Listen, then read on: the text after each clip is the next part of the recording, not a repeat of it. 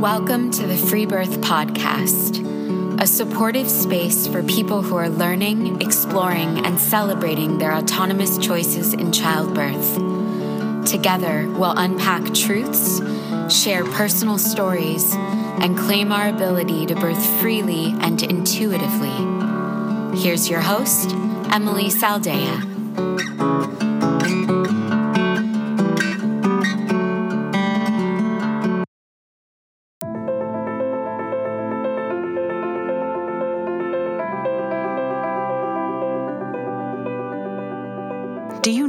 Your calling to become an authentic midwife? Do you dream of attending women in birth? Have you felt frustrated trying to be a birth worker in the system? Are you looking for a better way to walk with women in total integrity, supporting mother led physiological birth? Are you dreaming of building a thriving, profitable business as a birth coach? Well, we are thrilled to announce that enrollment for our Radical Birthkeeper School is now open. Classes begin June 1st, so head over to our website and get the details. The time is now, and we need you to join us in this birth revolution. www.radicalbirthkeeperschool.com.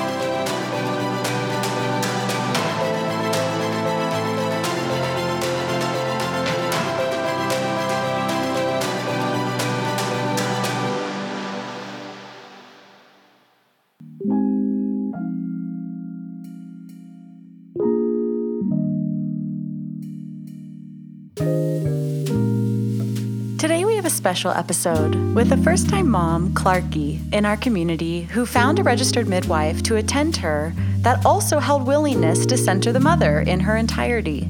I thought the story was worth telling on our Free Birth podcast as it highlights how a determined pregnant woman can hone in on what she wants and actually receive it. So, a midwife attended birth, of course, can be wonderful, and I just really wanted to highlight one that was to inspire women to speak up and commit to what they want, and to encourage midwives to center the women they serve. So, join us today for a lighthearted, sweet story of the wisdom of a new young mother, Clarkie, diving into the work of bringing her child earthside.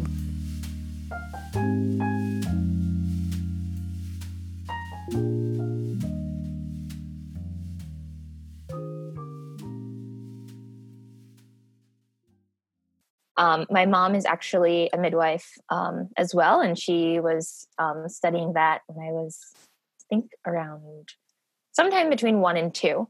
Um, so I kind of grew up with, um, I guess, just an understanding of what birth was. So I attended um, both of my siblings' births and mm. was the kind of kindergartner who, when people in my classroom would say like oh my mom's having a baby it's in their belly i'd be like mm, it's actually in your mom's uterus? Or like really very specific about like well no that's a perineum and like that was just kind of normal for me. Oh, i wish we had been friends.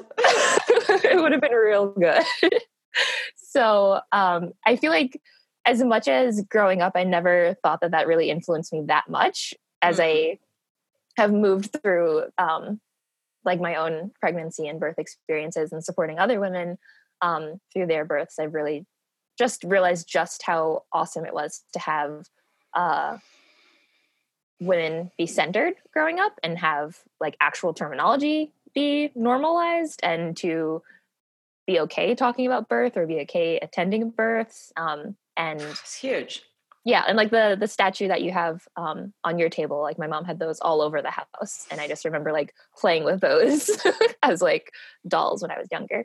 Um, so yeah i feel like that's kind of where things started and from there i went to um, school for things completely unrelated to birth work technically and at some point wanted to do um, my thesis at school on um, different delivery methods and feeding methods and how that impacts your immune system and your gut flora and all these different things. And somewhere along the lines, learned what a doula was.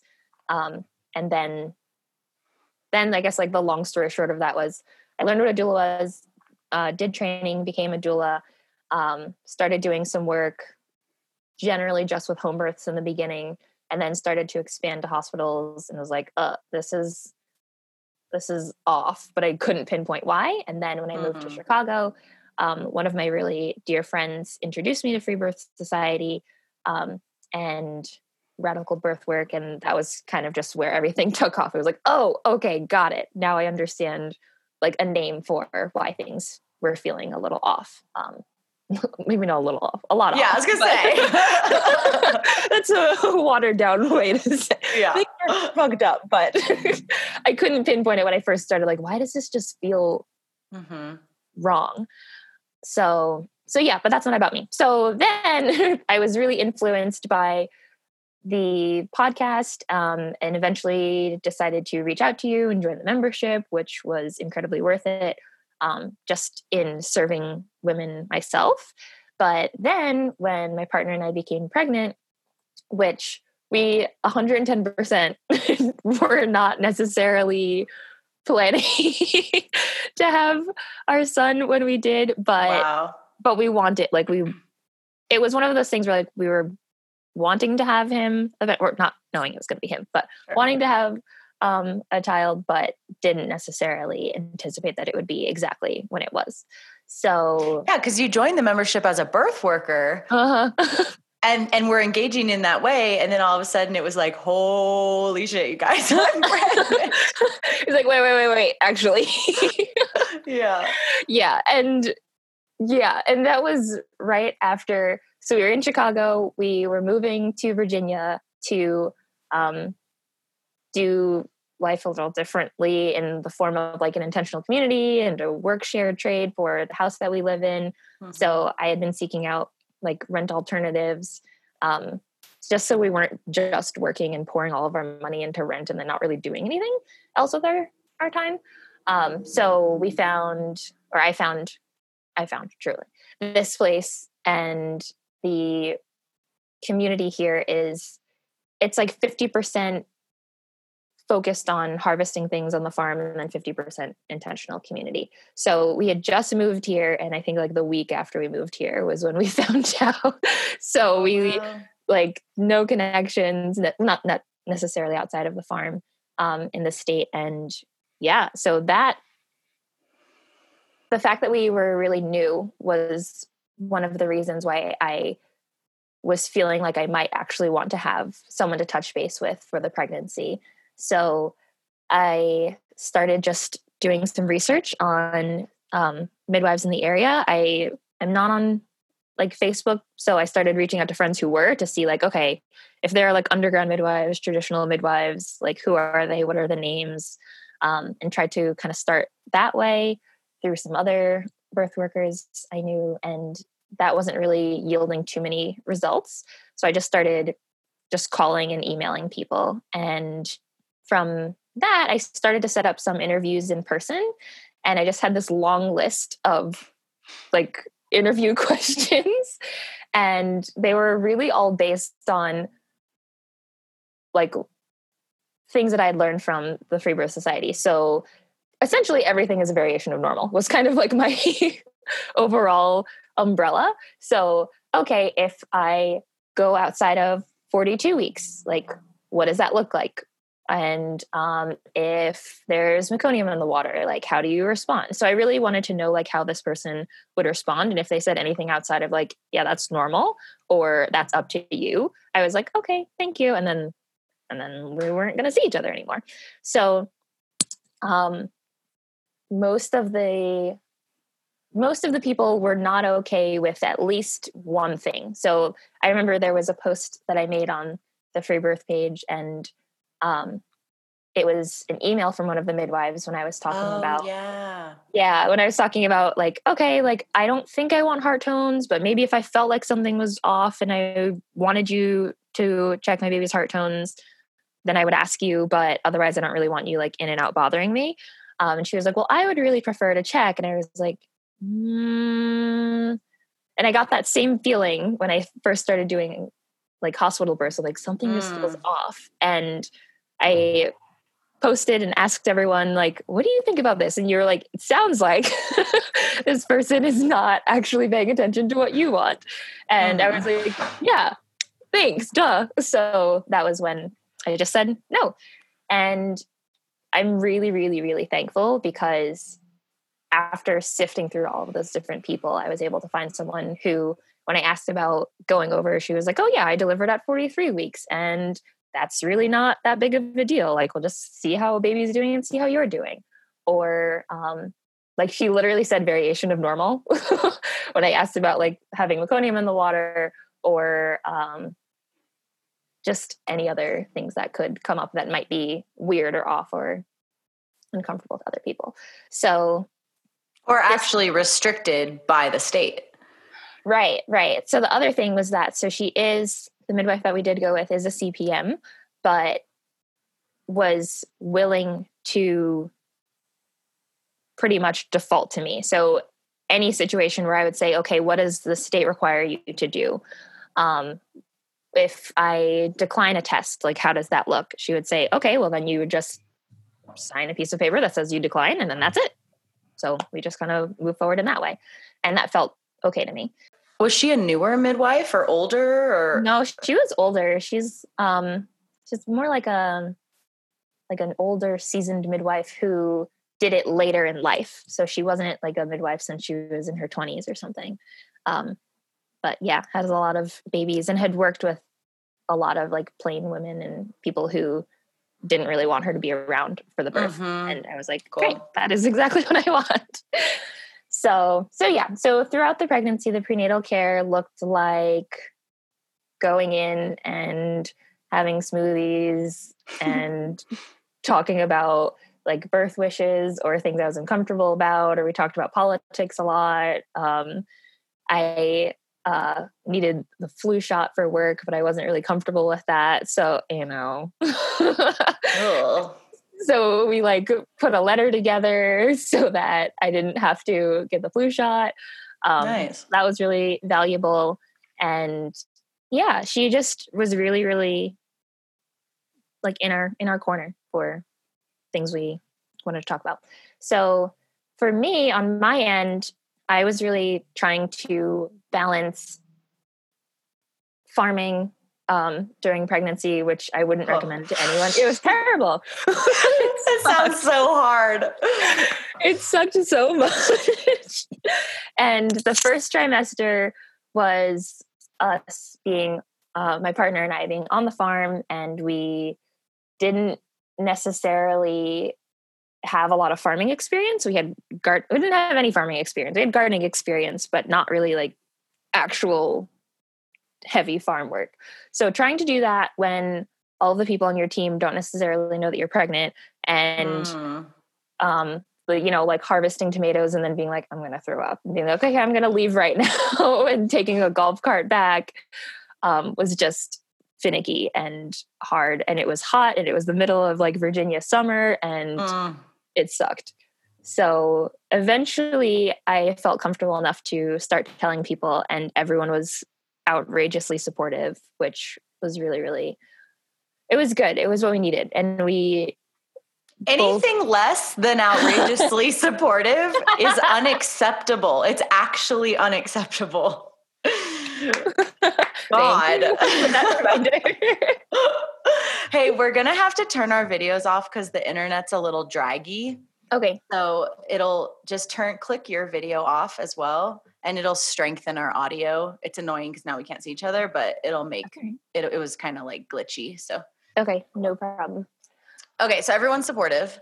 Yeah, everyone was really supportive, and the there are so the way our farm community works is that we are on we live on the property in a house and then there are a few other houses and then there are some yurts and there are some pods and there are some tiny houses and people just live on the land that way so mm-hmm. some of our friends in the community um, in one of the other houses also had a home birth so um, her and her husband were really really excited and wanted to share resources and then a lot of the other people on the farm had known about this home birth midwife um, and had been connected and just knew a lot about home birth already. So they were all very, very excited um, just to be doing that. And throughout the pregnancy, I was telling people, I'm not necessarily even sure if I want my midwife to be there, which I mm-hmm. also brought up to her during the interview. I said, okay, what if we go through the pregnancy and I decide I don't even want you there? She's like, okay, then be ready to catch the baby. I was like, all right, cool. um, I also like played with the idea of maybe I would want you to stay in your car in the driveway so that you're around, but you're not able to distract or disturb me.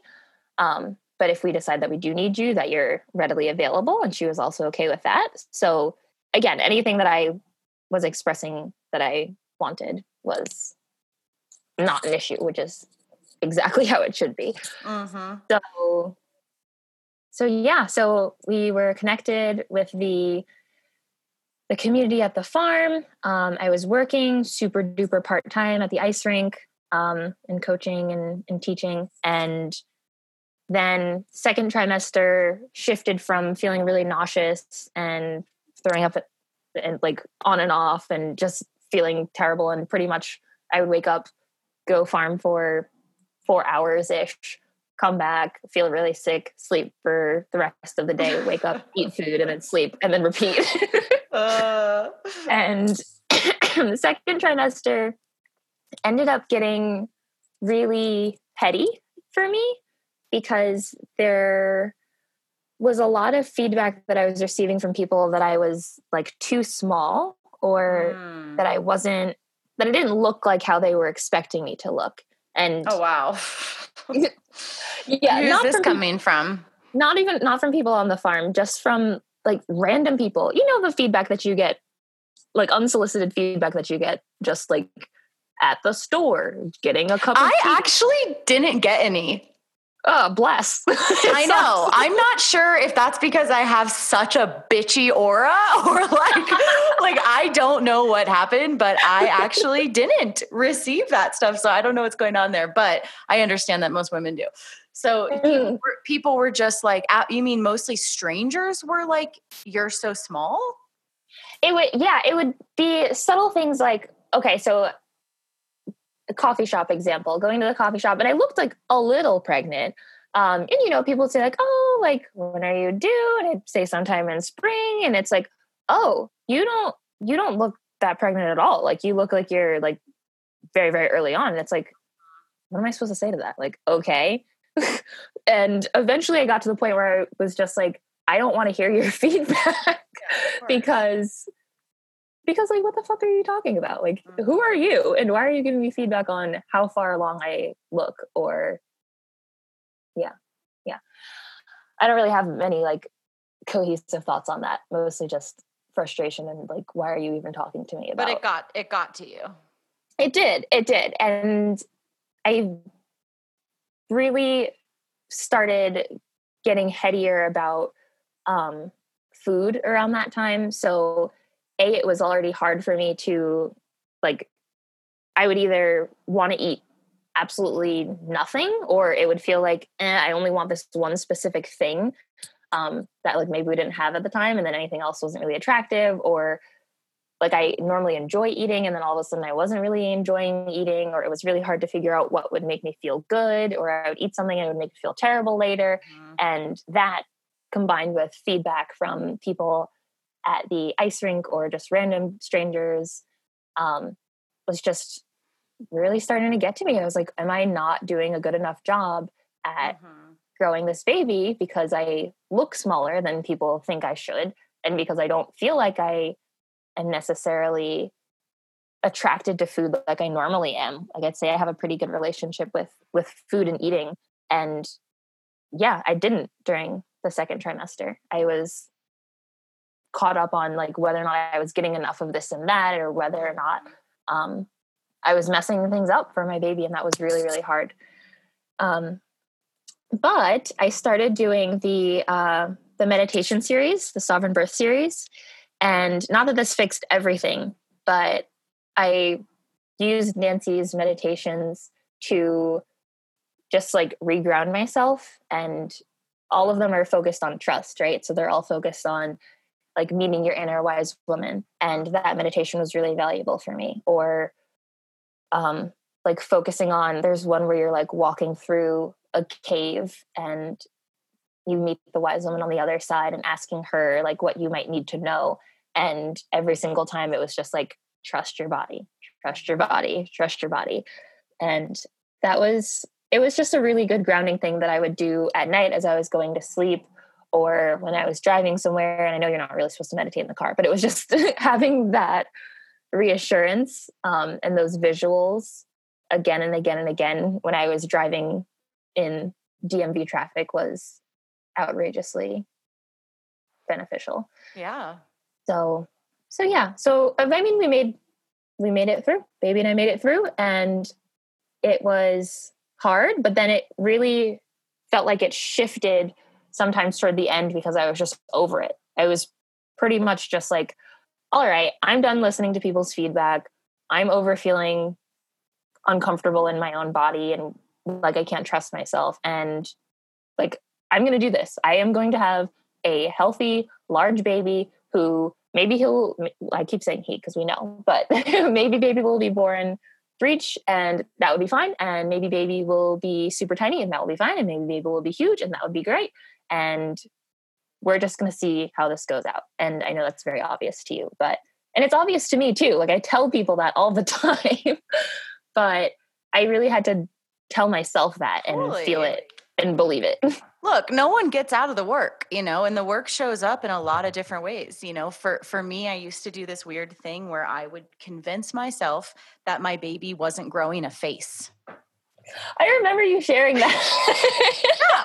It's the weirdest thing, but a friend of mine had attended a birth that a baby that had had like the Zika virus or something, and they were born without a mm. face, and that happened in my first trimester and it just like was a thing in my head you know so mm. i mean mm. we, you can't get out of the work and it's going to show up in some way shape or form and I, and i think what you're really speaking to is that you know the the you know one of the one of the power points of your story is that at some point you're like fuck it what will be will be like i can torture myself over the unknown or i can just throw my hands up and and turn towards it you know and and that's that's a, a pretty big deal that you were willing to shift into that mm, yeah. It didn't feel it didn't feel like the the entire time that i was shifting towards that didn't really feel super powerful but after i really felt like i claimed it and started like saying it out loud or telling people like this is the feedback i'm getting. It sucks and i'm not accepting it anymore mm-hmm. was when it felt like good to be totally. pregnant. And did you and, was your midwife a real ally for you around the the negative feedback you were getting? Did she kind of help be a, a, voice of reason? Mm, mm-hmm. Yeah, I mean, she she reminded she really just like reminded me of what I already knew that like there is nothing like my body was doing a great job growing a baby. We were uh, checking the fundal height, and baby or my body was always on point, so it wasn't really. She was like, there's nothing to be concerned about. Like everyone grows babies differently, everyone carries babies differently. Mm-hmm. Um, so yeah, it was really and and no matter what, it stupid people, stupid, ignorant, rude people are going to comment on you in one way or another, right? Mm-hmm. So it's either yeah. going to be you're too big, you're too small, you're too old, you're too young, Mm-hmm. You know, like it's going to be something, right? Yeah. Yeah. There's always some form of bullshit to receive. oh, and I've had, I mean, I've had clients that have told me that in the same day, someone has said, you look like you're having twins and you don't even look pregnant in, in the same day. Like just the, the level what of valuable feedback. Right. It just is so, yeah, it just doesn't mean anything at all. Yeah. Yeah. Yeah. No doubt. So, yeah, she definitely was in our corner, but I feel like I wasn't really leaning on her to do that work so much. I was really like taking the feedback in and was really like leaning on my my community in like just my friends and the farm community here and the free birth society community and was really leaning on all of the other women a lot more to just feel like I like like it I don't know. Yeah, just having other people share their stories and like, yeah, people share ridiculous feedback and it doesn't make sense and it doesn't mean anything. Um, just to have a, all of that feedback was really good mm-hmm. too. So, yeah, okay, that point is made. Um, hmm, I feel like I kind of lost myself a little bit. So now you're moving into your third trimester and and mm-hmm. tell us about what it feels like to to be in the weeks leading up to your birth.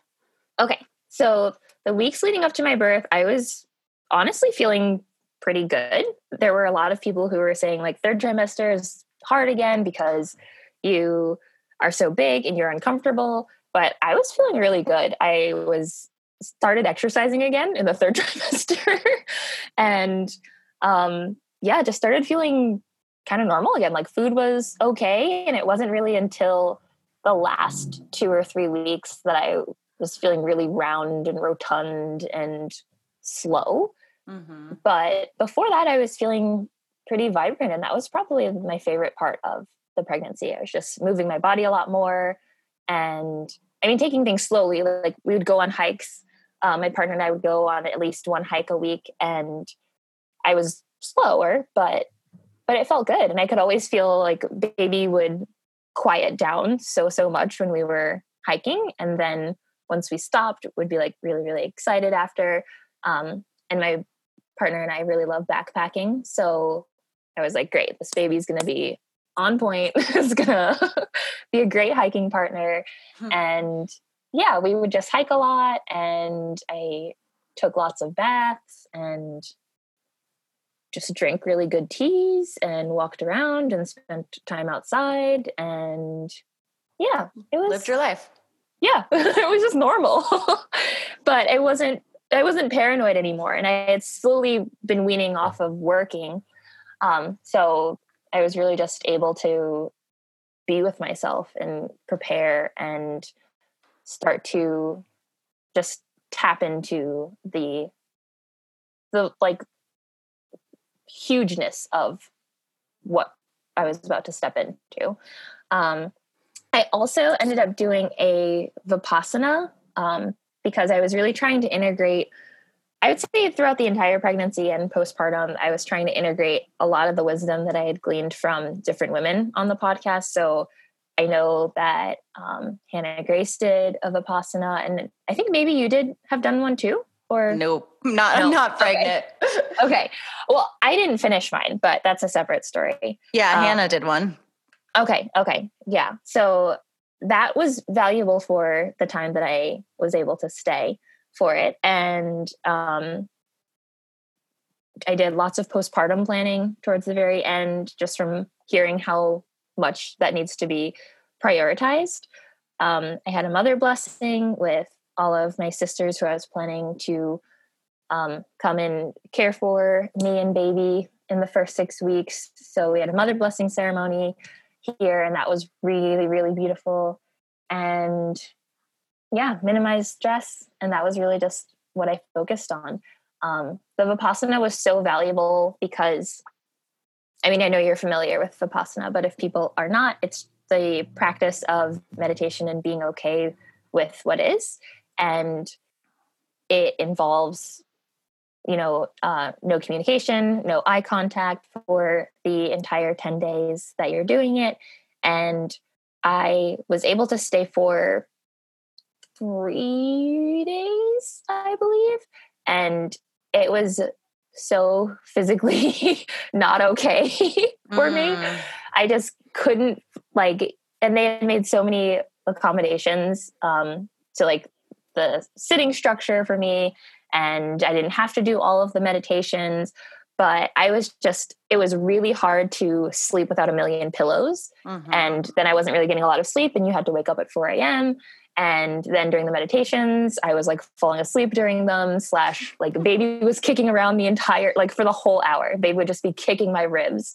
And I had to like step in and out to pee. And I just, by the third day, I was like, I just am not getting the experience from this that I would like to. Uh-huh. so, so I ended up deciding to um, leave. But the instructor, or the supporter for um, my group was actually also a former midwife. So she was just this really old sage woman who was like, it's because your baby wants you to learn this practice and is just really excited, but you don't have to do it now. Like it could be done later, but like you're tuned in with your baby and i trust you to know what you need and it was it was so loving and I'm really thankful for the experience, even if it wasn't completed. But totally. I still felt really cared for and was able to work on just being with the uncomfortableness for hours on end every single day and i felt like that was still a good practice for for labor ultimately um, mm-hmm. at 39 weeks my husband and i were going to go to um, visit some family and that morning we woke up and I was feeling really beautiful and he's really into photography right now. So we had like a pregnancy photo shoot, like a naked pregnancy photo shoot, and it was so nice. And then yeah, I was just feeling like, ah, like I'm wonderful, I'm beautiful, like this is gonna be just like a good day. And I got up and went to the bathroom and I uh, noticed my mucus plug was in the toilet. Mm. And I was hmm. like, oh yeah, like let's hmm. do this. So I got super excited and I didn't really know what to do with myself because I wanted to like share it with people, but I didn't really know who I could like send a picture of it to to like share my excitement without them being like, what the what the heck is us?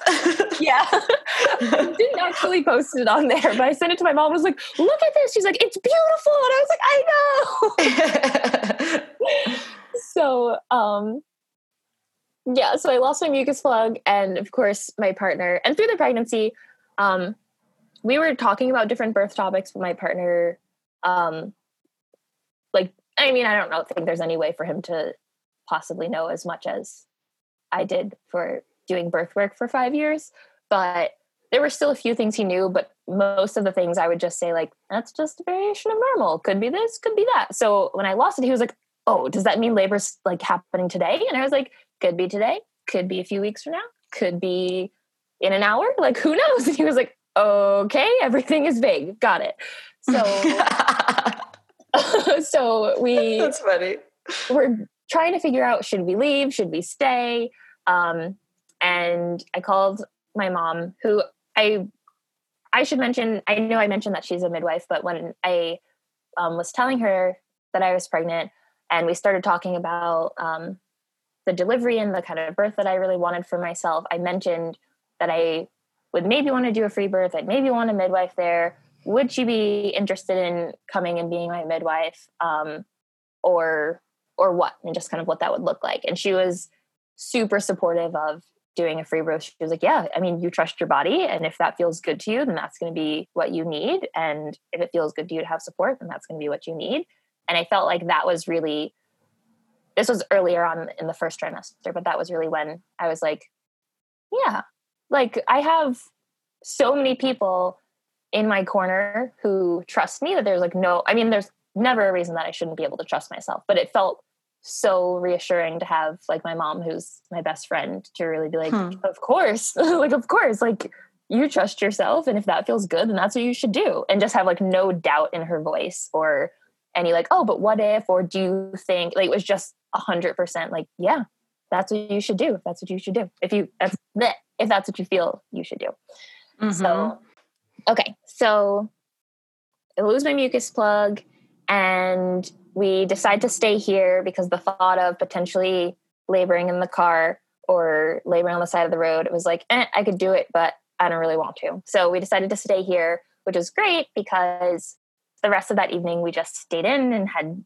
like really nice food and cuddled a bunch and talked. And I had a few on and off waves, but they were mostly really mild. And I just got in different positions and um, didn't really make any sounds through them. So it just felt like yeah i could keep doing this. Like i could i could do this for days. This is fine. And uh, i remember my partner asking like how long does this go on for? And i was like oh you know it could be a week. It could be for the next hour. Like who knows? He was like got it still vague. Okay.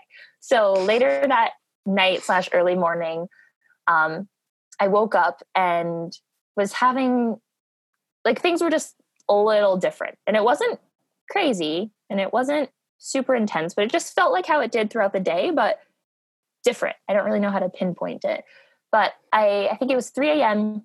and I wasn't planning to time contractions, but I decided like, eh, okay, let's see. And things were like 10-ish, 7-ish, 5-ish minutes apart and just kind of fluctuated from 5 to 10. So I texted my mom and was like, okay, so I don't think you really need to do anything right now, but I'm just letting you know that I think things might start progressing in the next few days. So, yeah, I just sent her a text so she knew and was really just kind of like falling in and out of sleep for an hour. And then by four, I was like, okay, this is annoying. I'm just going to get up. And literally, once I committed to being awake, my body was like, all right, you are in labor. Mm-hmm. and I started like, oh, through the contractions and um, started waking um, Jordan up and just was like on hands and knees in the bed. And they weren't really too, too bad, but I was like, okay, I need to not be in the bed anymore for this. So I got up and told him I'm going to just go take a bath. And I started trying to set the bathtub up, but I wasn't getting enough time in between the waves to like bend down on my knees and like grab the sponge to like wipe off the side first or to lean over and like turn the water on and then to like adjust like i wasn't i didn't have enough time to even adjust the temperature. And that was when i was like mm, this is maybe a little more intense than I want to handle by myself right now. So I, just, I will. I hope everybody listening is understanding that the women who think it's going to take multiple days and take it super chill and all of that, they always have the great quick births. and if you're someone like me who is like, I'm definitely having it in a couple hours, you get the three day birth. So I really hope you're taking a lesson from this story. the funny thing is that later on and through the entire experience of being in labor, I kept telling myself and I kept telling Jordan, like, maybe I'm just a baby and maybe I'm just really in early labor and nothing's actually happening and this will just go on for three days because it could go on for three days and that would be normal. And he would just look at me and be like, I don't think that's happening. and I was really trying to not psych myself out to assuming things were going to happen quickly. And I wanted to wrap my head around like this could go on for three days and that would be fine and normal and wow, okay. That's really so brace smart. yourself. Thank you. Thanks. It was I mean that wasn't what happened, but but I kept telling I kept telling him like it's probably really early and I'm probably just being a baby about this whole thing. And he's like, oh, maybe, but maybe you're actually really in labor. So anyway, I had him get up to clean the bathtub out and uh, run the bath and i just started like hunched over like walking through the house like putting up affirmations on the walls because i hadn't set them up yet but um, my sisters had painted some for me during the mother blessing so i was just taping them up on the walls and then having contractions and like attempting to text them to say i think things are happening light your candles and yeah it was just a frantic like affirmation mess. And I didn't really look at any of them throughout the labor. That'll be and, the title of your episode A Frantic Affirmation Mess. Clarky story. Just kidding. We'll give uh. you something better. We'll give you something better. I don't know if that's really a bad title. but so I, I love the image of you like fully in labor trying to set up your own shit. It's so funny. I just didn't. I also wasn't assuming I was going to go into labor early. That was the other thing. I was assuming this could go on for another six weeks and that would be normal. so every single, yeah, I just was stretching out the realm of possibility to be a lot farther than it ended up being. Mm-hmm. And it's smart. Yeah. Thanks. It didn't feel smart when I was taping things up, but but it worked out. So I'm doing that. The water's ready. I get in the tub. I'm having contractions and I'm moaning. And at this point, um, Jordan was like, okay, what, like, what do you, what do you need? And I was like, I want food. And he's like, offering a bunch of different foods. And I'm like, no, all of those sound bad. And then things started getting a little more intense. And I was like, okay, I want you to call my mom. So called my mom I talked to her for maybe a few minutes and then waves are coming more intense. And she is talking to Jordan eventually because I couldn't keep up with the conversation anymore. And on his end, he was talking to her about like, I don't really know what to do. She wants me to be in there to hold my hands on her head because my hands are cold. And she also wants me to get food, but I don't want to burn the mac and cheese. But then like I also think she's gonna throw up. And like I don't really know what she wants. And my mom later, because she ended up making it that night after I'd already delivered. But she was like, Oh, okay, I really wish I could be there. And this was kind of when I started realizing I might want some more hands because I was really asking for Jordan to do multiple things at the same time. Like I started demanding for him to bring me food, but I also wanted him to stay in the room and have his hands on my head. And that wasn't really physically possible. So so eventually he was like, Would it be okay if we called the midwife? And I was like, ah, No, not yet. I think it's too early. I don't think I'm farther enough in labor because I wanted to wait until I was mm-hmm. very much towards the end to have things be undisturbed and not really uh, taper off. So I was like, I don't think I'm close enough. Like, no, we're going to keep waiting. He was like, okay. So then he tries to bring me mac and cheese in a bowl. And then I think I had like a spoonful of it. And then eventually I felt like I needed to throw up. So then he brought the pot that the mac and cheese was cooking in. Oh, jeez. and it wasn't in there anymore. But I threw up in that because that was the closest thing to him. And then after that, like, could not eat mac and cheese for no, for months. it was just not not it. and um, yeah. So after throwing up a bit, I was like, okay, I think it'd be okay to have her come in. And he had asked again, and I was like, yeah, that'd be all right. So uh, it took her like an hour to get here. So during this entire time, I'm still in the tub. Um, and really, was just like in the tub, on the toilet, in the tub, on the toilet, in the tub. And then eventually she arrived. Um, she did not come into the room because that was something that I expressed ahead of time that I wanted like any communication happen through Jordan. Come in quietly. Uh, please like say a prayer at the door or prepare yourself ahead of time. Um, so I didn't really know that she came in, and it wasn't until Jordan had left um, the bathroom to give me some space, and then came back and was like, "Hey, she's here. Is it okay um, if she comes to say hi?" And I was like, "Okay, yeah, that'd be fine." So uh, I stepped out of the room, out of the bathroom for a little bit, and was just on hands and knees. And she was just kind of asking how things were going, how I was feeling, if I was feeling movement from baby, um, which I was. So that all felt good. She asked if she could check um, the heart tones, and I was like, no, not yet. I'm not feeling, not feeling like I want that just yet, and that was okay. And things did slow down, and I got pissed about that. Mm. So, um, I she had like walked away to like either the living room on the couch or something, and I was looking at Jordan and I was like, contractions are slowing down. Like, this is wrong. Like, I knew this, like, we, it was too early and like, this is a problem. and, um, and he was like, okay, like, maybe we can step, like, let's go into another room and like step away for a little bit. And I was just like, like, I'm still having these contractions, but now they were I don't know, five minutes apart again. And I wasn't timing at that point, but they weren't as intense. And I was just pissed about it because I was like, we were doing good. Like, we were doing good. We had it. And I got up and now it's ruined. So we went to the bedroom and we just cuddled for a while and tried to sleep for a little bit.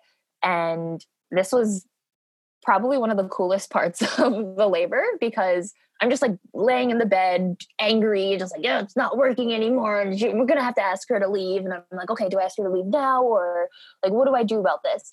And I'd like have a thought and would kind of fall asleep and would wake up from a contraction. And it felt like I was sleeping for like half an hour stretches. And it was like two minutes were going by. so I'd like be frustrated, fall asleep, be woken up by a contraction and then look at the clock and be like, oh wait, this is this is fast again. so that went on for I don't know maybe an hour, but I was just so like I thought I was sleeping. I could have sworn I was sleeping for half an hour to 45 minutes in between, but I was not mm. at all. And yeah, it just felt things felt good again. Things felt good and natural and fluid. And so we got up and it wasn't slowing down. I ended up going back to the bathroom, getting back in the tub. Uh, and that was when I started like yelling and not like, I don't even know if yell, I don't know if there's really a word. Like roaring didn't feel right, yelling. I feel like I was like screaming bloody murder, but was it just it was like ear piercing like hmm. at the top of my lungs yelling during these contractions. And and then it would end and i'd be like this isn't so bad. I can keep doing this. And it was the weirdest weirdest thing in the world of just this crazy intense sensation where i was not in this world and then I'd come back and everything would feel fine. And I was like, okay, yeah, we can we can keep doing this. Like labor is hmm. labor is okay. Mm-hmm. And that was when um, the midwife uh, asked to come into the bathroom. so um, she was in the bathroom and asked if she could check baby. She was like, I feel like you're probably really close to being done. um, just from how you sound. And I was like, yeah, okay, that it feels okay to check baby. So check the heart tones. Baby sounded fine. Um, I should mention that through the entire pregnancy, we opted to have um, the fetoscope to listen to baby in the very beginning because I was still um, figure skating and I uh, did a, a program where I had fallen a few times and I was getting kind of sketched out about like what if like I shook things up too much or if I threw things off or if baby is still even there um, because of just falling from being in the air. And so I did want to check baby out then. So we did that. Baby was fine. And and then that was the only um, time we used the uh, the Doppler. Sorry, I said fetoscope maybe, but mm-hmm. I meant mm-hmm. Doppler. Use the Doppler. Then after that, I expressed that I didn't want to use it anymore. Didn't want to expose baby to uh, any more ultrasound waves than necessary. And she was completely respectful of that. And then we just waited until we could hear baby with the um, fetoscope, and then and then that was it. So so yeah, so during the labor, listened to baby um, with a Doppler again. That was something that I did want, um, and then ended up getting up to go to the toilet, and I was like, I really, really just need to poop right now. And I know that those are like the famous last words of every person who maybe doesn't think that they need to like that they're as far as they are. And i knew that like i was saying it and i was like you're probably really close to being done. But i was still like this could go on for days. We could be mm. doing this for days still. And uh, the midwife had mentioned or asked if i wanted to check myself to see where baby was at. And i was like yeah okay yeah. I if i wanted to check I had mentioned again to her in the beginning when I we were talking about birth uh, visions for how I wanted the birth to look. I said if if I want any sort of checking to be done, I want it to be done by myself. And like I will ask you if I want you to check me, but otherwise I want to do it myself. And if I'm having trouble, I want you to to tell me how to do it. So she asked if I wanted to check myself. I did. And I remember putting like two fingers in and then it was like like a funk to hit the top of my baby's head. And i was like oh there's a head there. Mm, that's the best it was so fun. She was like yeah that's your baby. And i was like yeah it's right there. And i put my hand out and i was like oh he's not that far at all. And then had another one of those screaming contractions. And during this like i just want to paint the visual for you that i'm like sitting on the toilet. I have one foot like pressed against the sink and I'm like gripping the curtains and the side of the tub, kicking things like in the bathroom and yelling at the top of my lungs. And then after it, I'm looking my midwife or Jordan dead in the eye, and I was like, oh, okay, that wasn't so bad. and then that just kept going on for a while. Um, eventually, I didn't feel like I had to poop anymore. So I wanted to get up and we moved to the bedroom. The one point where I was, oh, okay, maybe I'd say two points. The one point where I was originally frustrated was because things slowed down after I got out of the bathroom and when she had arrived. And once we were in the bedroom, um, I didn't really necessarily know if I wanted to be on the bed or if I just wanted to stand because I didn't really have a lot of time in between the waves. So I was like moving into the bedroom, but stopping in between and then moving and then stopping, of course. And I'm like dripping the entire way through. My water still hadn't completely opened. Um, they really hadn't opened at all. I was just dripping from the tub. So we get in there and she had asked if I wanted to maybe get on the bed and lean back onto Jordan. So I was like, okay, I did that. And it felt like I was drowning in the contraction. Like it was the worst thing in the world. And I like, I couldn't get my, I just couldn't get like the head of it. I couldn't breathe through it. I wasn't comfortable. I couldn't grab things. And I just felt like I was just drowning in, I don't know what, but I could not handle the energy in that position. So I got out of that as quick as possible and like got into all fours and was like, no, we're not doing that. and after that, she was like, okay, we're not doing that. And then I just like, she didn't really make any other suggestions um, for a bit because I was really just like in hands and knees and moving with my body. And that was feeling okay. And eventually my water is released and that felt so good. hmm. I remember like sitting back and just like kind of like uh, like rubbing like my body into the water that it just like poured all over um the pads on the bed and it was just like oh that felt amazing. And it was just like this warm comforting rush and it relieved so much pressure. And then i um put my hands in again and it was like baby was one knuckle away. And i was like oh my gosh he's right there. The best. It was it was so good. It was so so good. So um i don't know how much time had gone by at this point but eventually i was like looking at her and i was like okay how do we end this? Like he's right there. We're really close. Like how do i end this? And she was like keep doing what you're doing. Maybe you could try to like lean on Jordan and squat for a few of the next contractions. And I was like, yeah, let's do that. So I was leaning onto Jordan, and I can send you a picture of this, but I'm leaning into Jordan and he's holding me up, and I'm uh, squatting down when the contractions were really, really intense. And then, and then in between, I would kind of have my legs straddled around him and then he had his legs straddled so i was just sitting on him and it felt really good like i would still do the screaming at the top of my lungs thing and then in the middle of the contractions i was just tired but i could feel my baby's head right there and at this point i was really just like squatting on him straddled and i'd have my hand in between my legs and was just feeling baby's head and i was like okay okay, I'm almost there. And then it would happen again. I'd be completely off of this planet and then would come back and would feel, okay, still getting there, almost done. And did that for, I don't know how long, probably not that long. I think it was an hour. I think it was an hour of that position. And then it was like baby was so close and he wasn't really you, you know, you know, the back and forth thing that can happen. he wasn't necessarily doing that. And uh, I looked at them and I said, like, I want this to be over.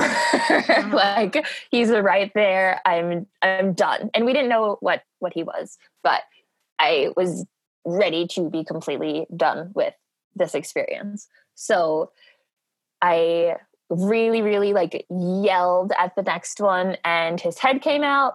And another thing that I had mentioned um, before to my midwife is that I wanted to catch my baby. I didn't want her hands anywhere near catching him. I was like, the priority is me catching my baby. If I'm not in a position or capacity to catch him, I want Jordan to catch him. And if Jordan is not in a position or capacity to catch him because he wasn't necessarily sure um, if that would feel good for him, then I was like, then you can catch the baby. but we're running through the line of, I think it was me, Jordan, my mom, if she was able to make it, and then the midwife. Um, if no one else was able to catch it, like someone should catch the baby, but I wanted the priority to, of course, be us. So his head was out, and she was like, the head's out. And I was like, oh, I'm done. And then I just pushed another time and just shoved the rest of him out um, into my hands. And and that was it. And mm. I like he was just slippery and screaming and I was just laughing because it was over and I was so like it just yeah, it just felt good and I was done and it didn't feel painful anymore and I just was holding my baby and mm.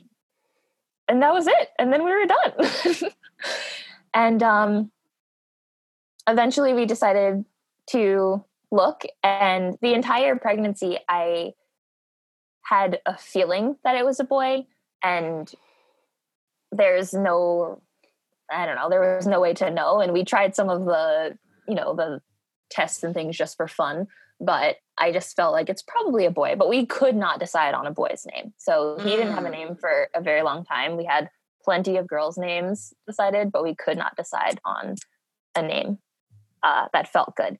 And then he was born, and it was like, it's been you the whole time. Oh, it's the best. It was so it was just so easy. It just felt like like you're the same. I mean, duh, it's the same person. But you know, like you're the person that I that I felt like you were. And it was just really cool to just to do it. And it just felt simple and it wasn't there wasn't any drama and there like that was it. And the placenta delivered very quickly. So I'm remembering all of these things that I had mentioned or asked now that I'm like actually in the birth story.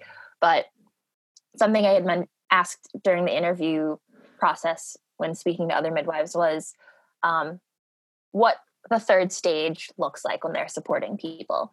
And for my midwife, she said that she just normally leaves the room to go clean up and tidy things up for people and prepare some herbs and just kind of lets things happen. If it's going on for quite a few hours, then maybe she would offer some herbs or things that might be necessary. But otherwise, mm-hmm. um, just will leave to clean things up. But that didn't really happen because I delivered the placenta in five minutes, and mm. um, it just slid out really easily. Also felt really good, just like when the waters opened, and mm-hmm. yeah, and it was a big placenta, which I was thrilled about from being told that I was small. Yeah. Tiny. It was this chunky, healthy looking placenta. And I was like, screw everyone who said that. I looked really small. Like, this is a huge organ that I made from scratch. And then baby wasn't tiny either. and that was cool. He wasn't 10 pounds because I was low key hoping that he was just going to be like this huge 10 pound baby. So I could hmm. just be like, ha, to like anyone who ever doubted my body. But I mean, he was it was still a sizable baby and that felt really good too hmm. so then we got in bed and we just looked at him and talked to him and he didn't really want to nurse right away so we didn't and um and i should mention that my midwife did have a a student um who did join her and that was only after there was one person who she she asked if we'd be okay meeting the student. I said yes i didn't like her and i expressed that to her and she was like okay then she's not she won't be there. And then there was another person who i did really like and i said that it would be okay for her to come but she did not have the student come until i gave permission as it should be and she asked and i was like yeah i want her to come now but i want her to stay kind of like farther back and more removed um, and I didn't really see her the entire time until the very end. Um, and she was the one who took some pictures for us, which was really great. And mm. she was just kind of like right by the garbage can in the bedroom, just taking some pictures. And um, she had really good, quiet energy and was not disruptive at all. And I barely noticed her. And I was really thankful for that too. Um, but yeah, so then they cleaned up and they made some herbs and set up the bed and we laughed and then after about an hour they left and we just all fell asleep together in the bed. Mm. Yeah, the most perfect story. and how did nursing go? Nursing started off kind of rough because I guess I don't really know why. I don't know if it was just the expectations that I had. I was assuming that it was going to be challenging because I had known so many people who had challenges. And it wasn't that I couldn't, like, baby was getting on, but it didn't feel good. And mm. I remember like sitting in bed and I like my toes were curling and my mm. mom was thankfully there that night and she had nursed all of us and had a great experience and I was just like what what do I do like why is this so uncomfortable and she just the first night would wake up whenever we she heard um baby crying and would come in and help me position him. And we were trying to figure out how to nurse side lying and she was really really integral into my ability to figure out like how to troubleshoot nursing. So it started to feel a little bit better but i think there was just some damage from the first day or so of not getting him on quite right. Mm-hmm. and it just wasn't feeling good for a few weeks but i ended up speaking with uh, lisa masters mm-hmm. in the yeah in the group and we just had a like a breastfeeding call and she was so so so incredibly valuable to being able to figure out different positioning or baby started spinning up a lot because I had a really strong letdown and essentially was able to kind of demystify the whole like it's not supposed to hurt thing like mm-hmm, yeah it's gonna good. it's gonna be uncomfortable because you haven't fed someone with your body before which my mom also said and my other friends who were breastfeeding were also normalizing for me and yeah, eventually. It can be, I think, is a good way of phrasing it. Mm, right, right. It doesn't have to. Because it, it, no, no. I mean, it totally wasn't for me, and and it isn't for everybody. So it's. I think it's important to because also the other thing that we want to set you up for is you don't want to assume it's going to be uncomfortable again if you have another mm-hmm. child, right? So right, right. keeping that kind of openness of like it can feel uncomfortable, it can feel painful, it can feel weird.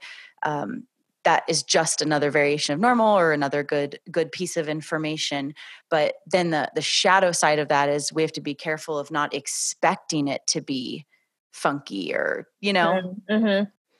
but so how are you feeling now seven seven weeks out seven weeks out i am truthfully not feeling as good as i uh, thought i would at this point but i think a lot of that has to do with the the, the situation and the quarantine things going on right now. So I was anticipating having um, all of these friends and women come in to care for us for six weeks and had all of the trains and car rides and flights and things were all coordinated. And then that all really got uh, messed up because of the quarantine situation. So we had, um, I'd say like less than half of the amount of support we were anticipating having. Mm. So I had to, there were a few days where I had to get up um, because no one else was here at the house except for me.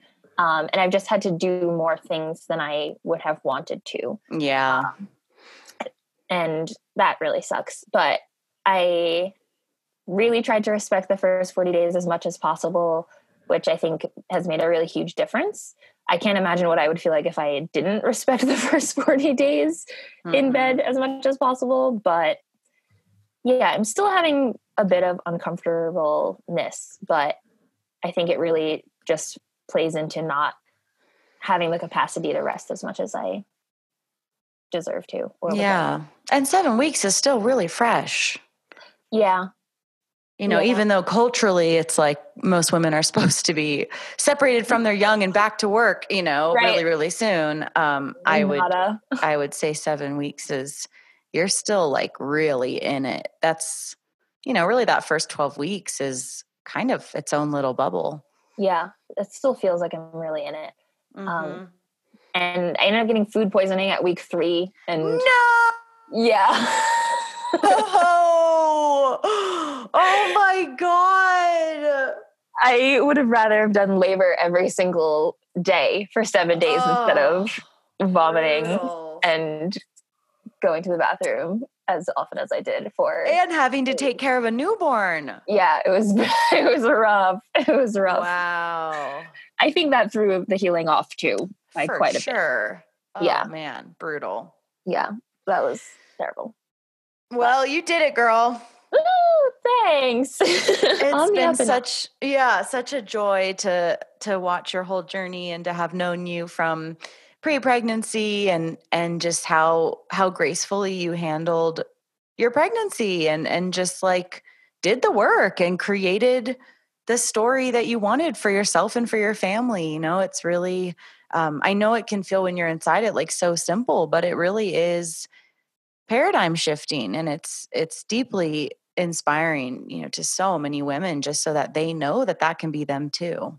Mm, yeah thank you. Well thank you for all of the just like wisdom shared because all of the just from like the having access to women to ask like is this normal? Is it mm-hmm. weird if this feels off? or like what was your experience? or to have the reassurance or to just have like a circle of people online to say like you look strong and beautiful and mm-hmm. your body is so capable of this and then to also have that in person um, was just so reassuring. And of course, like you said, no one gets out of doing the work, and I still had to do that. But it was really good to have that that touch point.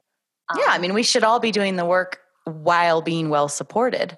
Mm, mm-hmm. Yeah, and kudos so to your to your midwife. I'm so glad you were able to find someone who was in alignment with you and your vision and your family, and that's so special. Yeah, yeah. It was really, it was really beautiful. I don't, other than that one position that was not working for me, uh, everything else felt like the decisions that I made felt good to mm-hmm. have her there when she was there. Totally. And that we maneuvered even the delay really well and just mm-hmm. being able to isolate ourselves and then come back into it. And it didn't feel, she wasn't like in our face at any Totally. Point. And that was Yeah, it sounds perfect. Yeah. Awesome. Well, thank you. Thank you too. That's it for today, everyone. Join us next week for another episode of the Free Birth Podcast. Thanks for joining us, and remember your body, your choice. Lots of love.